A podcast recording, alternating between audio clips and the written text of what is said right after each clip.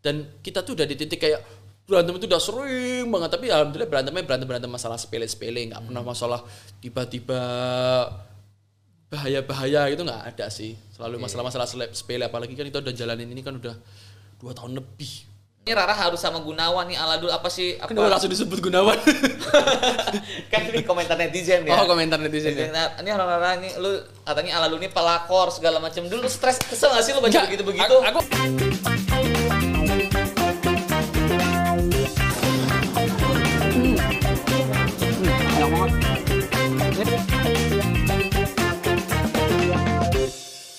Oke, di podcast sebelah kayak ini gue udah kedatangan talent gue sendiri, talent di Bliss Entertainment. Kan biasanya gue sering collab-nya dengan orang di belakang layar, orang belakang layar gue sendiri, dengan artis gue sendiri. Aladul! Hai, ketemu lagi. Apa kabar, Dul? Sehat. Aku udah berapa kali sih di sini? 2 kali, ini kedua. Ketiga, sama satunya Maba. Oh iya, mau di Maba.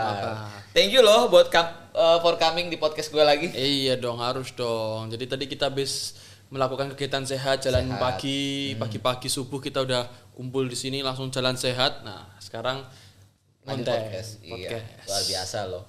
Dul, yes. Waktu itu kita terakhir ngonten kayaknya udah kurang lebih hampir setahun yang lalu ya.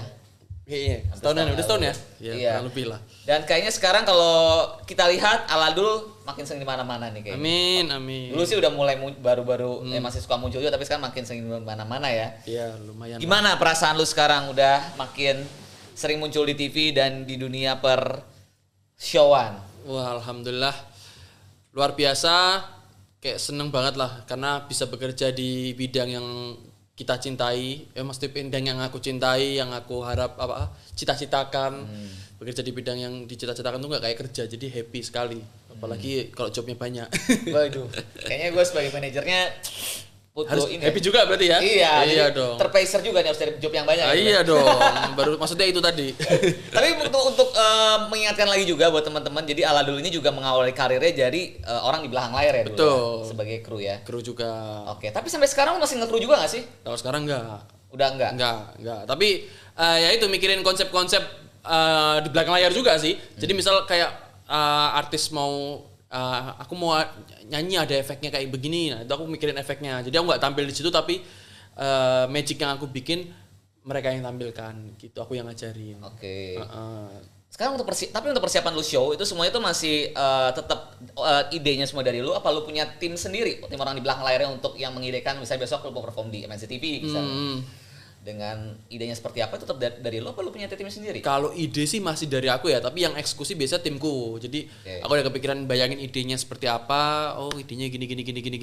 Habis itu kalau misalnya butuh yang harus dibikin segala macam ya otomatis timku yang harus turun lapangan buat nyari barangnya, bikinnya segala macamnya timku ada gitu. Tapi tetap idenya sih kebanyakan aku, karena kan ide itu kan ya otomatis ya pesulapnya yang lebih ngerti kan, karena timku kan ya memang semuanya pesulap tapi kan bukan yang spesialisnya di performance yang akan aku tampilkan. Jadi tetap idenya bisa dari aku, eksekusi baru timku yang jalan. Oh harus beli ini, oh harus bikin ini, ya itu biasanya timku yang jalan gitu. Oke.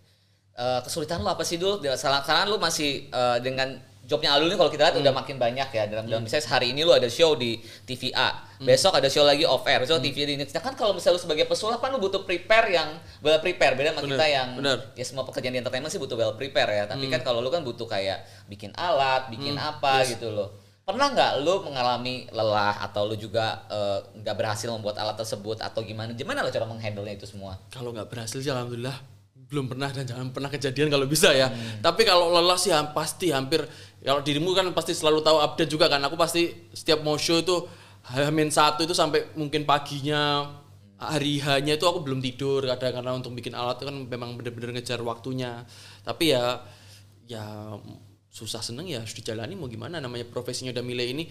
Beda sama nyanyi ya, memang ada kesulitannya masing-masing ya. Kalau sulap itu jobnya misal minggu depan mikirnya udah dari sekarang, jobnya bulan depan udah mikirnya juga dari sekarang gitu loh. Karena ya memang seperti yang dirimu bilang tadi, harus bikin alatnya. Karena kan nggak semuanya alat, apalagi kalau di acara yang sama, main sulap yang sama kan sulit gitu loh. Kalau lagu, penyanyi diundang lagi tinggal ganti lagu, ya toh, tinggal latihan lagi, aransemen lagi. Cuman kalau sulap kan harus bikin propertinya lagi, harus ngatur. Ya itu seperti yang bilang, sulap tuh kan nggak sesimpel yang orang lihat. oh gini doang caranya, ah ini mah gampang gini doang. Enggak segampang itu gitu loh. Kita mikirin lightingnya, kita mikirin setting kameranya, kita mikirin positioningnya, kita mikirin kru timnya, musiknya, semua itu berkesinambungan. Jadi satu miss, satu skip itu fatal sekali akibatnya gitu. Berapa lama lo persiapannya biasanya kalau untuk dalam untuk acara TV ya, kita bilang acara TV, untuk satu acara TV biasanya maksimal bisa berapa lama? Wah kalau maksimal ya kayak besok ini bulan depan ada acara lumayan besar, itu ya udah dikasih taunya 1 bulan sebelumnya, 2 bulan sebelumnya itu udah dikasih tahu. Jadi aku udah mulai prepare mikirin. Tapi namanya acara TV ya, seperti yang dirimu tahu, callingan kadang lusa dateng callingan kan, kita mau nggak mau kan harus siap gitu loh. Tapi ya itu aku udah mikirin idenya dulu di pikiranku, kira-kira dengan waktu 2 hari ini mungkin nggak dibikin. Kalau nggak mungkin aku akan nyari ide yang lainnya gitu loh. Jadi ide yang udah aku dapetin aku bikin buat acara lain lagi. Tapi ya sebisa mungkin ya tetap secepat mungkin yang bisa dibikin ketika udah ada callingan sih, gitu. Tapi ya namanya sulap sebenarnya bagusnya memang dibikin jauh-jauh hari biar latihannya lebih maksimal lagi gitu loh. Tapi alhamdulillah sejauh ini sih semuanya terjadinya sesuai yang udah aku rencanakan gitu, lancar alhamdulillah semuanya. Karena lalu nih kalau gue sebagai manajer lalu nih kadang callingan buat besok pun lu ready loh. Iya kan? Alhamdulillah gitu. Emang di rumah lu semua perlengkapan sulap itu udah ready atau memang gimana? Ya alat sulap ya otomatis ya ready, Mbak. Banyak yang ready juga gitu loh. Tapi ya tetap kan harus kita sesuaikan kan, misal acaranya ini otomatis kita harus bikin skripnya juga. Misal alatnya tulisannya ketika aku munculin tulisannya happy birthday ya. Kalau acaranya bukan happy birthday kan berarti aku harus custom lagi tulisannya, harus kita rubah lagi. Munculin foto otomatis kita harus ganti lagi, cetak fotonya lagi yang beda lagi. Ya konsepnya tetap pasti dirubah sih. Itu kita pikirin di itunya, idea itunya baru dieksekusi. Dan ya itu seperti yang aku bilang tadi, harus nyesuain. Kalau waktunya tinggal 2 hari ya cari ide yang cuma bisa dieksekusi dalam waktu 1 hari. Gitu. Lo pernah gagal gak sih dalam perform sulap? Pernah. Pas kapan? Gagal sulap itu kegagalan yang pernah aku lakukan tuh kegagalan yang orang nggak tahu.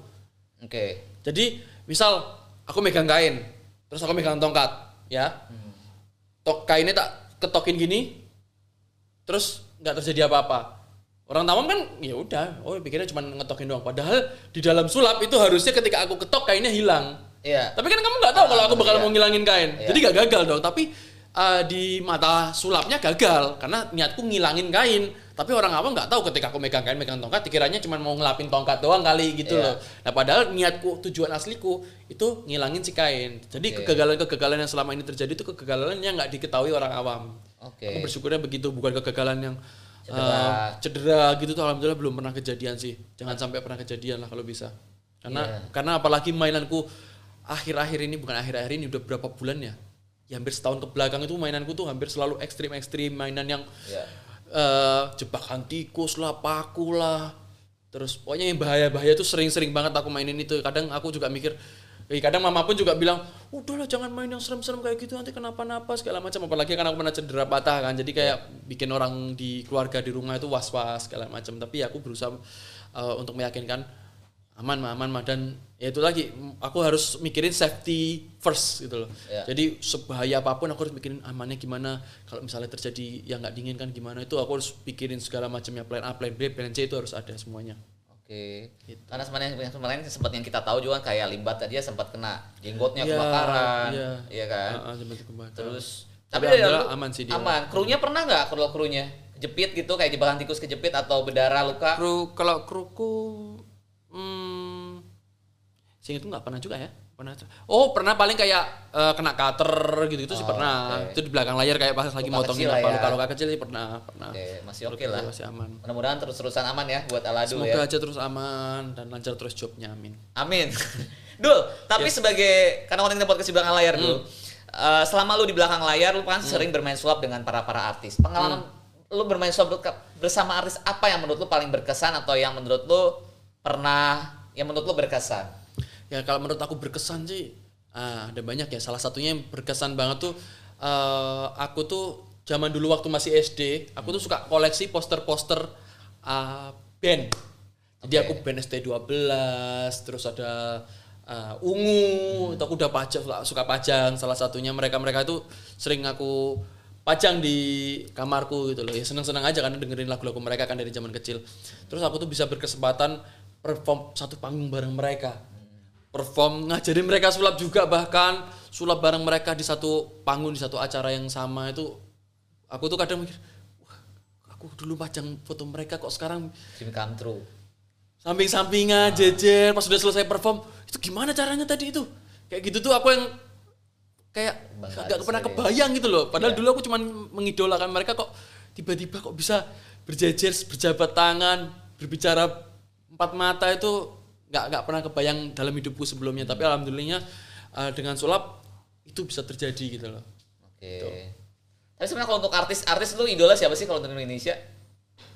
Kalau artis yang atau lo pengen main sulap sama siapa kalau untuk artis Indonesia yang belum kesampaian atau yang selain tadi ya? Kalau band banyak yang udah aku main bareng, tapi yang belum kesampaian bareng sama Noah belum. Oh, Noah. Dulu Peter Pan kan, tuh aku masih pengen banget satu panggung lah, nggak usah. Coba nanti kita bilang Mas Benyo ya, suruh Mama Ariel kesini ya, Mama. Ya. Amin, semoga bisa. Mas Benyo kita tunggu mampir kesini sama Boril. Amin, siap. Sama Noah. Sama Noah. Okay. Terus habis itu kalau pengen kolaborasi bareng tuh sama Master Deddy Corbuzier. Aku masih pengen banget. Tapi dulu di MB sempet main sama Mas Deddy kan? Oh, perform di depan dia ya, tapi kalau kolaborasi ya, bareng belum pernah. Okay. Karena ya namanya istilahnya dia kan bapak sulapnya di Indonesia juga, atau salah satu yang paling senior juga. Nah, jadi pengen banget juga perform bareng dia gitu loh. Kalau perform di depannya udah berkali-kali kan, sama Demian juga aku ngidolain juga udah pernah perform. Dulu aku pernah kompetisi, jurinya Demian. Kompetisi off-air ya, bukan di TV, itu pernah jurinya Demian. Alhamdulillah aku juga dapat juara berapa gitu, aku lupa deh. Okay. Juara juga itu waktu jurinya Demian. Tapi ya perform bareng, kolaborasi sama Demian juga belum pernah lah, juga pengen juga. Gitu. Okay. Terus tadi gue liat juga, ala dulu fans Wibu, emang lu ngefans sama Wibu? Kok ngefans sama Wibu? Suka sama Wibu, maksudnya sorry. Kok suka sama Wibu, bukan juga dong. Ala dulu Wibu bukan kali ya? Oh iya. Kalau suka sama Wibu, aku suka sama orang wibu. Iya. Enggak, kalau wibu ya enggak tahu ya bilang wibu apa enggak. Intinya aku suka anime suka nonton sih. Banyak bukan satu dua, tapi aku enggak yang tiba-tiba ngikutin suaranya, tiba-tiba ngucapin kalimat-kalimat yang sering anime itu ucapin sih enggak, tapi kalau nonton banyak banget anime yang aku tonton gitu. Mau dibilang wibu atau enggak aku enggak peduli juga, yang penting aku suka. Lu pengidola anime ya? Iya, suka banget anime. Kadang enggak event cosplay, tapi aku juga pernah cosplay juga dulu. Oh, oke. Okay. Ya biasanya wibu kan suka katanya suka cosplay atau apapun itu ya. Aku juga pernah cosplay juga dulu, ikut-ikut lomba juga. Lomba cosplay ada lombanya juga. Jadi lomba cosplay itu lebih sering daripada lomba sulap. Kalau di Jakarta tuh Ciputra tuh yang sering dulu zaman gua dulu. Ya, tapi sekarang hampir banyak semua mall sekarang sering banget. Aku udah ikut lomba cosplay itu udah berapa kali gitu dan juara satu loh aku. Oh ya? Iya, jadi aku memperpadukan cosplay dengan sulap. Pernah aku ada event internasional tuh di Surabaya, aku juga juara satu. Jurinya tuh dari Korea kalau nggak salah. Cosplayer internasional gitu dari Korea, aku juara satu juga. Di Jakarta juga pernah, Jakarta apa Cirebon gitu, aku pernah juga juara satu juga. Jadi aku pakai karakter, itu tuh dulu aku pernah karakter Aladin.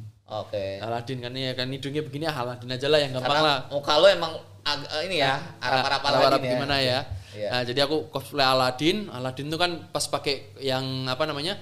Yang pas sudah jadi sultannya, pas sudah berubah nemu jin itu, dia kan pakai munculin emas, uang. Nah, aku sulap. Jadi cosplaynya aku padukan dengan sulap. Nah, itu juga yang bikin aku lolos di Asia's Got Talent 2019. Yeah. Jadi aku bukan as a magician pakai item-item sulap, munculin apa kartu-kartu nggak gitu. Dulu aku pakai konsep tematik Aladin buat di Asia's Got Talent. Alhamdulillahnya saat itu aku lolos. Oke. Gitu. Tapi lu dulu dalam karir lu di entertainment sebenarnya lu kalau gue lihat ala lu ini kan selain jadi magician, lu juga sekarang lagi belajar nyanyi, lagi belajar acting juga. Sebenarnya lu tuh di entertainment itu lu pengen jadi apa sih? Tujuanku dari awal pas pertama kali aku ke Jakarta tahun 2014 itu juga awalnya aku cuma pengen jadi artis pokoknya. Jadi nggak spesifik pengen jadi pesulap, secara aja pengen jadi artis. Nah, sebenarnya aku pengen malah nggak cuma disulap doang gitu loh. Jadi aku berusaha ngelawak lah, berusaha ngelucu, berusaha pengen nge-host juga, pengen acting juga, nyanyi juga pun aku les. Jangan ntar orang bilang mentang-mentang sama Rara jadi les nyanyi. Enggak, sebenarnya jauh sebelum itu juga aku udah pengen belajar nyanyi juga gitu loh. Dance juga aku pengen belajar juga, cuman karena waktu kan apalagi udah umur segini jadi bagi waktunya juga susah juga kan, apalagi seperti yang aku bilang tadi ketika dapat job sulap mikirnya itu udah jauh-jauh hari. Jadi apa nyari momen kesempatannya untuk belajar itu memang agak susah, tapi aku selalu sempetin belajarin ini. Gak cuma di entertain doang sebenarnya, aku juga belajar kayak yang editor gitu tuh aku belajar juga, ngedit foto, video kayak gitu tuh aku juga belajar juga. Jadi ilmu apapun lah yang sekiranya aku pikir bakal berguna sih aku pelajari sih. Sekarang hubungan lu sama Rara gimana? Kenapa tiba-tiba ke situ? Minum dulu ya. Kemarin kan jadi tahun lalu dia datang ke sini, ya kita dekat, kita berteman, kita ini. Nah, tapi pas gue lihat komennya semua pada ayo dukung Aladul sama Rara, enggak sama Rara, enggak gitu. Ada yang dukung, ada yang enggak juga. Iya, jadi 50-50. Dan sebenarnya hubungan lu sekarang sama Rara itu seperti apa? Tadi banyak tuh komentar saya pas tadi gue kasih open Q&A. Ya, hubungannya sangat baik, dekat sekali. Sering ketemu, makan bareng, main bareng. Terus apa lagi ya? Keluarga sama-sama kenal juga. Oh, keluarga lu udah ketemu? Udah ketemu juga. Ya seperti apa nantinya ya lihat aja lah hubungannya seperti apa, yang penting sih niat kita baik gitu. Emang Rara di mata lu orangnya seperti apa sih? Wanita yang luar biasa, terus mandiri, terpekerja keras, baik, suka ngeselin kadang. Terus apa lagi ya itulah, sesuai dengan kriteria yang lu cari. Iya, apa adanya. Oke. Apa adanya itu yang penting. Oke. Lo udah kepikiran mau duet nyanyi gak sih sama Rara ke depannya? Tadi lu udah mulai belajar nyanyi. Kemarin gue udah beberapa bulan lalu lu udah jadi model video klip Rara juga kan? Iya, pernah juga jadi video klip Rara juga. Nyanyi duet bareng sih pengen ya, teman. Pasti aku tuh kadang mikir, kadang suka orang tuh suka ngebanding-bandingin, pasti wah bagusan duetnya ini. Lah kan ini kan bukan lomba. Kalau lomba kan bandingin si A sama B enggak apa-apa, ini kan bukan perlombaan. Kenapa harus dibandingkan itu? Kadang aku mikir ke situ aja, tapi kadang Rara jangan menguatkan untuk biarin aja orang mau ngomen apa mah, enggak ada urusannya sama kita gitu loh. Orang Rara selalu menguatkan seperti itu. Jadi ya let's see lah nanti kalau memang akan ada waktunya untuk duet bareng ya why not gitu. Tapi ya emang ada pihak-pihak ketiga itu yang pengen ayo nih kita bikinin lagu, ada yang ini oh, ada yang gitu-gitu sih ada. Cuman ya kita lihat nanti bakal seperti apa, ya stay tune aja pokoknya. Gimana lo tanggapan lo dengan haters yang mendukung, ada yang tadi kemarin gue sempat lihat kita podcast itu kan yang pada marah-marah pokoknya Rara harus sama Gunawan nih Aladul apa sih apa? Kan gue langsung disebut Gunawan. Kan ini komentar netizen ya. Oh komentar netizen ya. Nah, ini Rara ini lu katanya Aladul ini pelakor segala macam. Dulu stres, kesel gak sih lu baca begitu? Aku kadang ketawa loh. Aku disebut pelakor, aku pengganggu laki siapa aku ganggu? Oh iya juga. Harusnya peminor ya. Iya. Cuman mungkin kata pelakor tuh lebih booming kali. Iya, karena lebih booming karena dia enggak ngerti aja bilangnya pelakor udah jelas salah. Aku bingung di pelakor di mana ya, aku juga bingung nggak ngerti. Jelas-jelas aku sama Gunawan juga berteman baik sekali. Sampai sekarang masih berteman. Iya, baru berapa minggu lalu aku main badminton bareng sama dia juga, sama Rara juga. Maksudnya nggak ada masalah apapun. Kalau memang aku bermasalah, aku dibilang ini itu, harusnya nggak akan terjadi kayak gitu. Ketemu pun mungkin nggak akan sudi. Follow-followan pun juga enggak, buktinya kita follow-followan juga gitu loh. Jadi apa problemnya di mana gitu loh. Jadi yang ribut sendiri kan orang-orang sendiri, tapi mah kitanya mah happy aja, everybody happy, enggak ada masalah gitu loh. Kalau ada masalah kan aku tuh tipe orang kalau ada masalah aku akan telepon langsung. Ada masalah apa? Ayo ketemu. Jadi enggak yang ngapain ngomong di belakang, ngapain ini. Enggak ada yang begitu-begitu sih. Selama ini nggak ada, aman sih. Jadi kalau orang-orang komen kayak begitu, dan alhamdulillah sekarang komen negatifnya nggak sebanyak dulu. Mungkin kalau dirimu perhatikan juga nggak sebanyak dulu gitu loh. 1-2 orang doang yang masih ada 1-2 orang doangnya. Ya orang-orang itu aja yang bikin akun masing-masing, bikin 5 akun aja. Tapi ya udah, the show must go on. Apapun yang terjadi, aku mah yang penting jalanin hidupku. Aku nggak ngerugiin orang lain. Aku nggak bikin susah orang-orang di sekelilingku, kenapa harus aku permasalahkan gitu loh. Nah, itu aja sih. Karena life must go on ya. Iya, the life must go on. Jadi ya wis jalan aja. Kalau ada yang permasalahkan baru masalahnya apa, yuk duduk sini bareng kita ngopi, masalahnya apa, aku harus gimana. Aku kan gitu aja sih. Fans atau apapun itu yang nge-DM sama lu pernah terganggu nggak? Itu yang seperti apa yang menurut lu mulai terganggu? Rasa terganggu ketika dia udah ngechat lu apa atau pernah ngancem lu mungkin? Kalau ngancem sih nggak ada ya. Kayaknya kalau ngancem mungkin orang-orang udah pada aware kali, kalau ngancem kan bisa jatuhin kena pasal kali ya. Undang-undang ITE juga kalau udah ngancem kan. Jadi orang nggak ada yang ngancem, paling ya bully-bully dengan kalimat-kalimat yang nggak sepantasnya aja. Kebun binatang lah apa-apa kan ada yang keluar juga atau biasanya kayak gitu-gitu. Aku kan kebaca ya sudahlah, mungkin memang orangnya seperti itu, ngapain aku yang harus terganggu dengan orang-orang seperti itu gitu loh.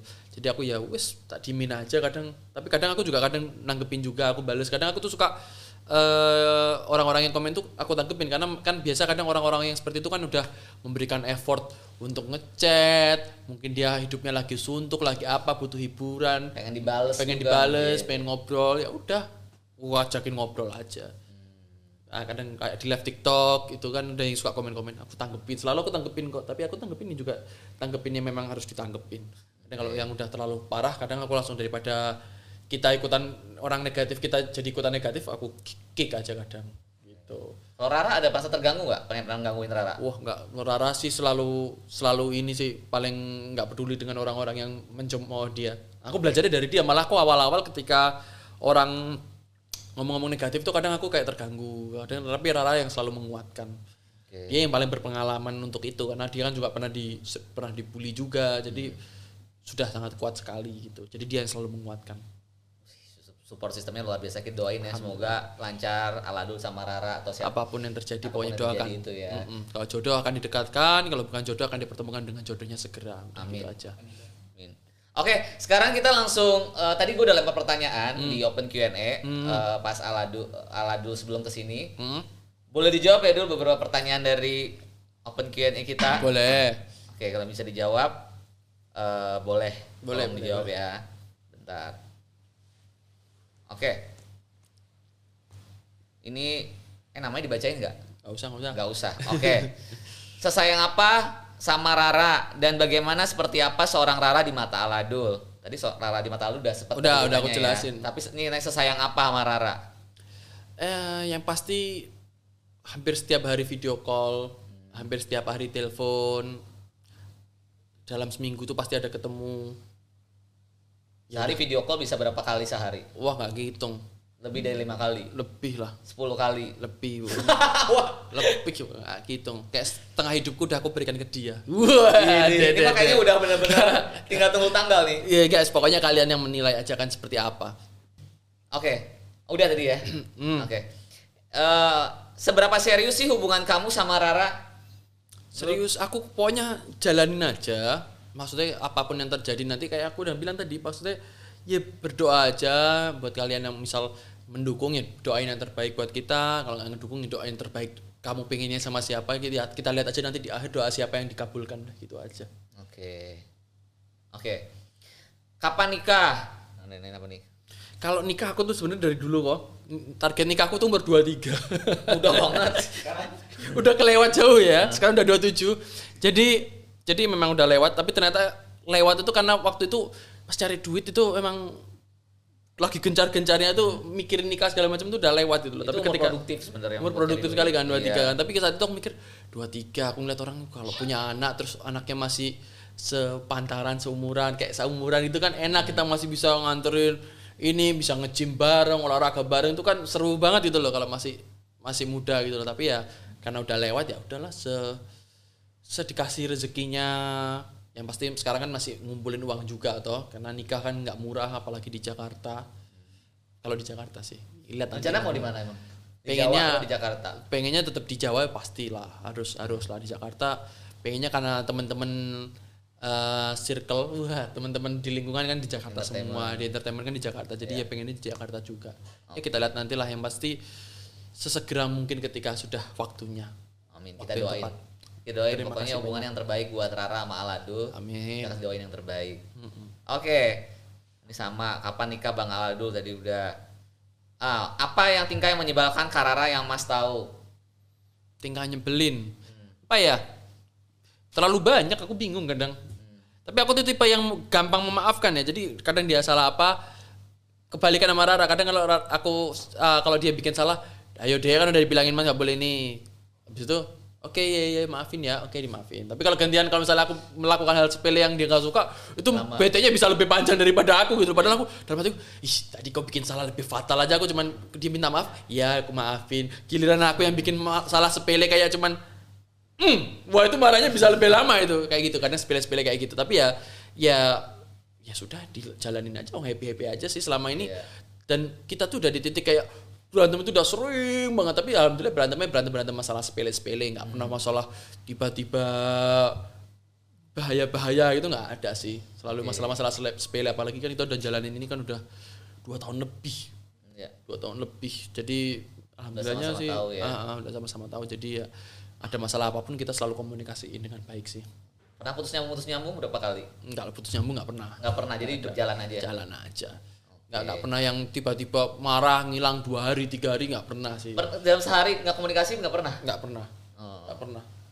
ngelewat sama sekali sih. Wah, ini kisah feeling gue nikah sih nggak marah. Walah. Pakai feeling lah. Feeling seorang manajer. Coba buka kartu tarot dah.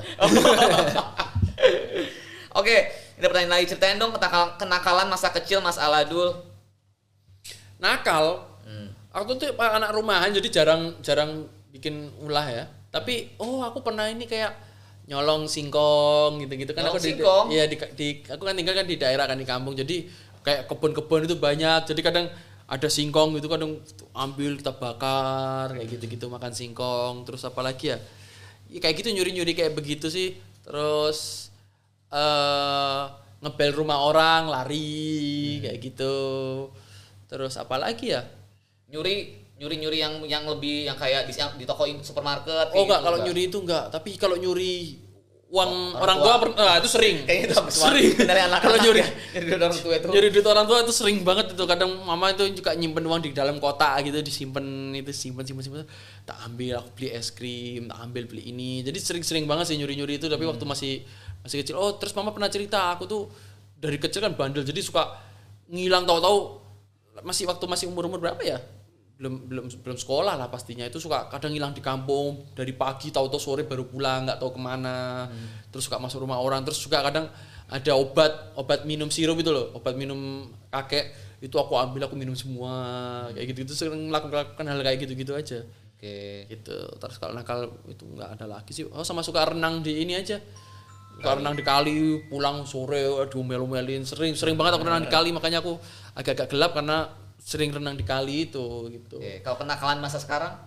Kenakalan masa sekarang apa ya? Telat bangun, telat kerja. Okay. Terus jadi janjian telat. Paling sering kalau orang dewasa kenakalannya telat kali ya.